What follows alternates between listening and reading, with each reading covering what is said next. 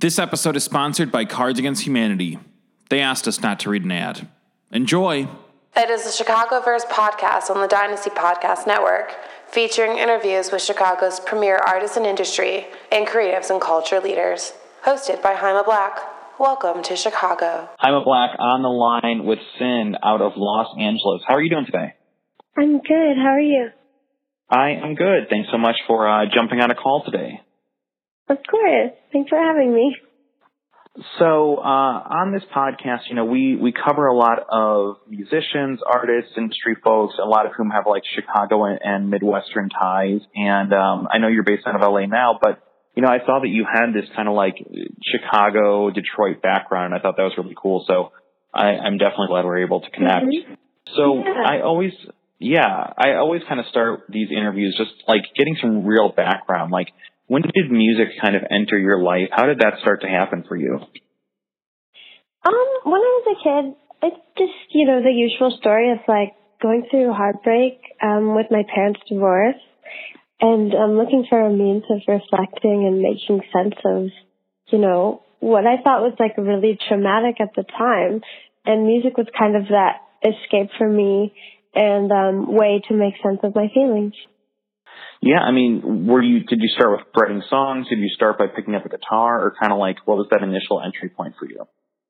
Um, it kind of just started like when I was really young. I would just like sing out loud. You know how kids like go into Mhm. like pretend mode and it's like there's no one around them, even though everyone can hear them. Like that was me, but I would be like running around the house singing and dancing and like not really making any sense. And then um, as I got saw that I was passionate about it and I you know was in choir and then started taking piano lessons and it all kind of came together and I also really enjoyed writing poems and um. So I once I was able to uh do those at the same time, play piano and write poems and sing, that's when it all came together and I think around that time I was probably like 12, you know, 11 when I actually would write songs down on paper. So really Um, young. Yeah, really young, but they were amazing songs, you know? It wasn't until I was later, like maybe in my late teens, writing songs. Well, I guess I was probably 14, 15, um, writing songs with actual verse, chorus, bridge, you know, with like full piano behind it. So it starts out, it started out as something like super makeshift, like I didn't know what I was doing, you know, I didn't even know what a chorus was. And then I just kind of learned and grew through my experience, just by myself. Yeah. Well, and I was reading up about, you know, like your bio, some of the articles about you, and it kind of sounds like, you know, people expected a more maybe traditional career path for you, something kind of a little bit more like, you know, Midwest, a little more earnest. Like, you know, was Mhm. that the kind of initial plan for you?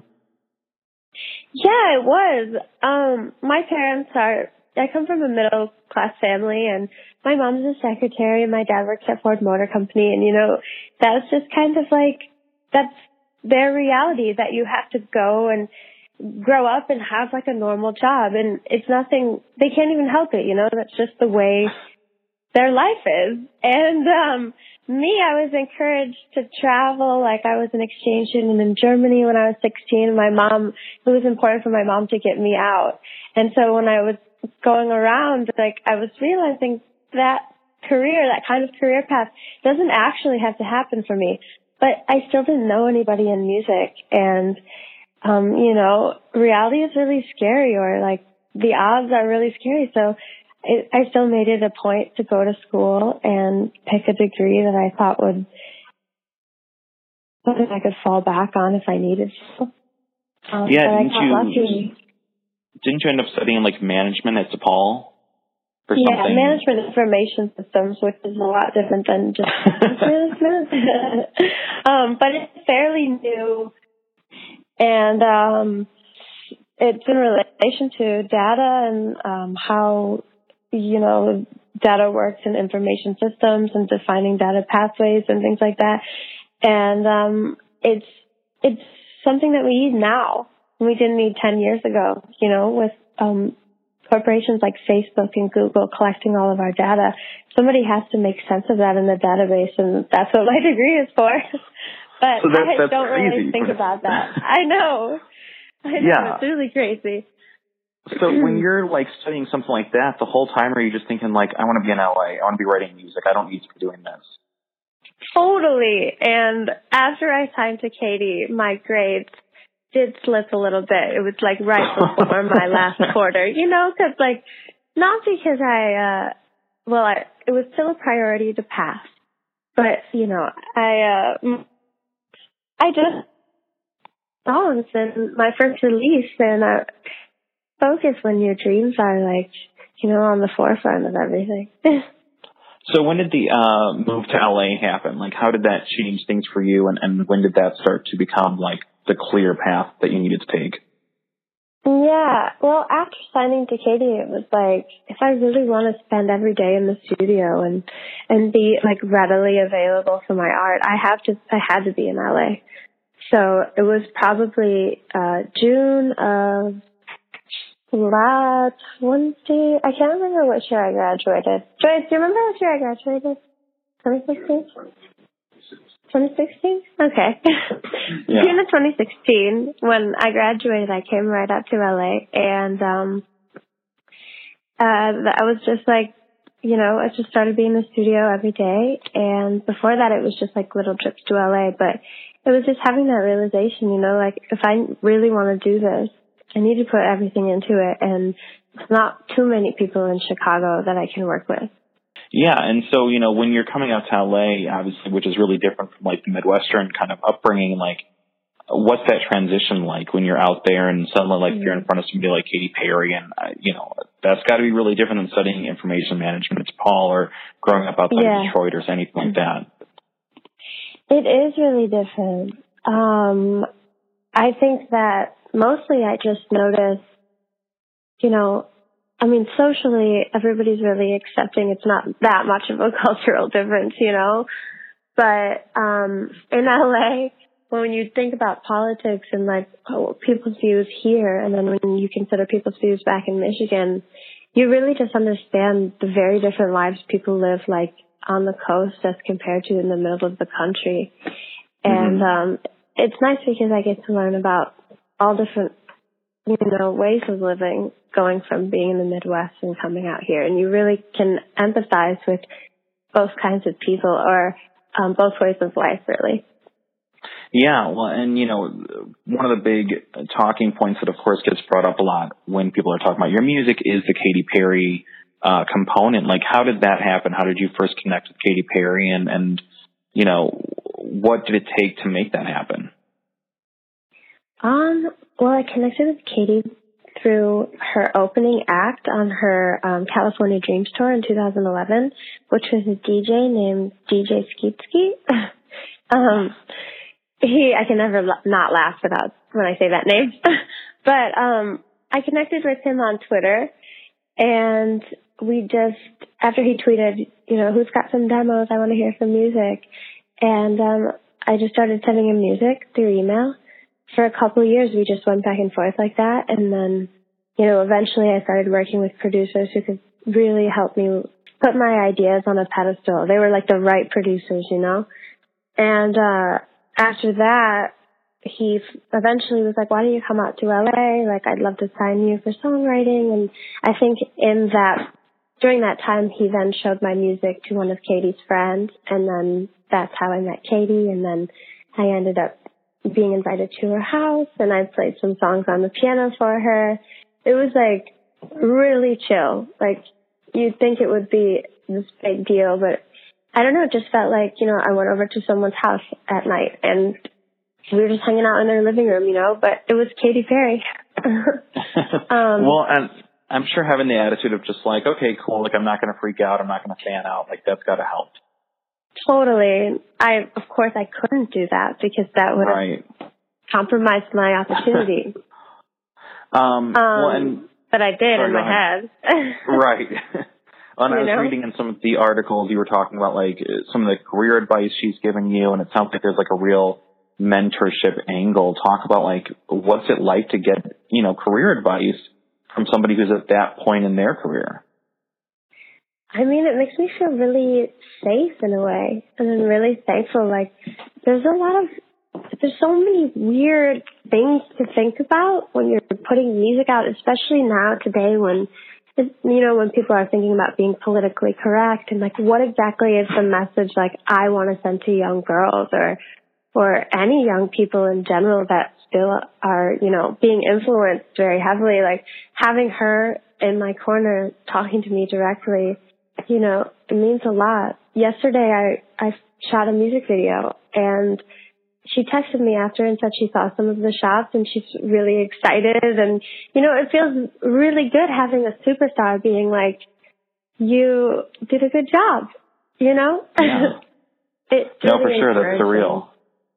Yeah. Uh, what have some what have been some of the biggest learnings that you've gained after going to Los Angeles that you didn't know before you before you got out there?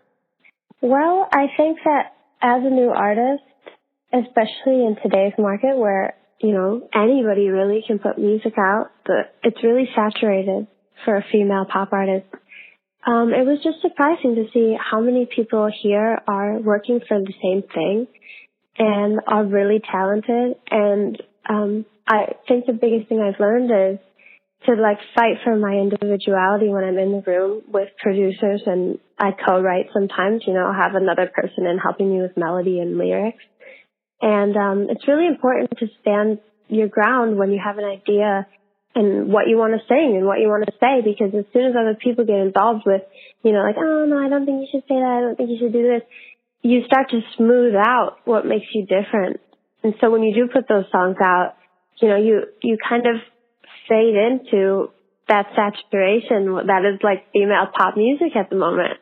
So it's important to like, what I've learned is it's important to fight for your ideas and to like find that strength into, in, in what you want to say and believe in it, even if the people in the room with you don't understand it. Cause when I do that, I give my stuff to my label and they're like, yeah, like we like this, you know, but in the room it's hard because everyone's got their own ideas.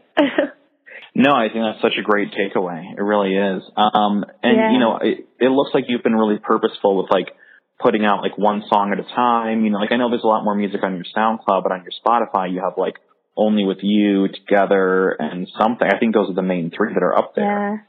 Yeah. So it Mhm. looks like Those you're really my favorite ones, like- though. Well, yeah, and those songs are really great. Like, are you focusing on like a deliberate kind of single strategy to roll out for your music? Yeah, I think uh, labels especially, you know, their favorite thing to say is like, oh, people's attention spans are short. You know, we live in a, a day where like new content is constantly coming in, you know, so let's not give them too much. But I don't, I don't like to underestimate the music consumer like that, but that's just kind of the, the take on the market, you know, so you have to be strategic in a way where you're not giving too much, but you're giving just enough. So that would be like, the song plus a video, you know, plus some uh, more content around that. So yeah, it's, it's deliberate in a sense, but you know, like any artist, I would just, I'd love to just put it all out there, but Right. the, you know, you do have to consider the business and the current like climate of business and follow whatever the rules are or whatever the suggested rules are. See, that sounds like your management training at DePaul coming into play too. oh, for sure. Totally. So, you know, we're kind of wrapping up 2017. Like we're almost at the end of the year. What's on deck for you in the new year? It, it looks like you have new music in the works. Um, what can you Yeah. preview coming up for you? Um, well, I just shot a music video yesterday and it's important for us to get it out before Thanksgiving.